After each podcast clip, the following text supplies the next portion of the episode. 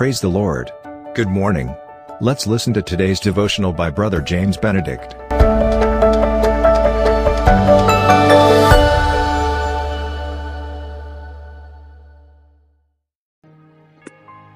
Greetings in the very sweet name of Jesus Christ. A very good morning once again. For devotion, let us read from the book of St. John, chapter 4, verse 24. God is a spirit, and they that worship him must worship him in spirit and in truth. Psalm 101. Make a joyful noise unto the Lord, all ye land. It says, not any noise, but only a joyful noise, not to the galleries, unto the Lord. Well, because of the technology, we are able to watch worship services of different churches all over the world. Well, there are worship services in few churches who touch the very heart of God. Their worship is balanced and we can observe the presence of the Lord, the joy of the Lord, and His wonder working power and His comforting presence literally transforming lives broken-hearted people who come with so much load of worries and anxiety are comforted, healed, and delivered. To be honest, we find very few such churches who exalt the very name of God, who lift His majestic name above every name. Blessed are such worship services.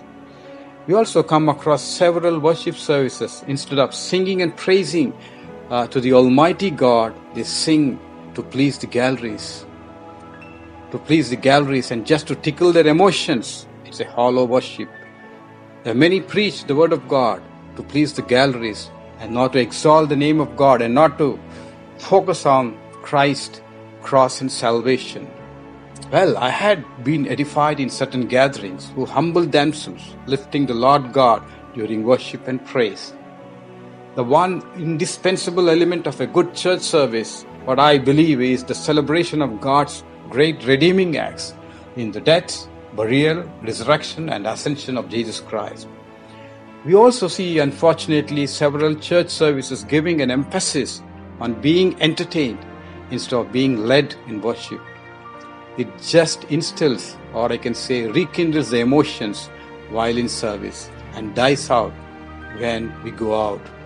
If we experience no lasting joy and peace, then it's just like a soda bottle experience where such emotions die once we come out of the church service. Did it happen to you any time? Yes, it happens many often times to us. There is more commotion and emotion and self and nothing else. Lot of sound and words, but no evidence of His joyful presence. What I feel is it needs to be balanced not so silent and religiously singing and every week and coming and going, but as if sitting in a funeral, nor with much hype, but making efforts to touch the heart of God and to win His divine presence and His majestic power and blessings. The combination of right inflow of God's word and the right right outflow of worship is what makes for a good church service. I repeat, the combination of right inflow of God's word and the right outflow of worship is what makes for a good church service. Help us, Lord, to have our focus to praise you and worship you for who you are and what you are, and not to express what we are, in order to get your true blessings. In your majestic name, I pray. Amen. Thank you for listening to today's devotional. God bless you. Have a blessed day.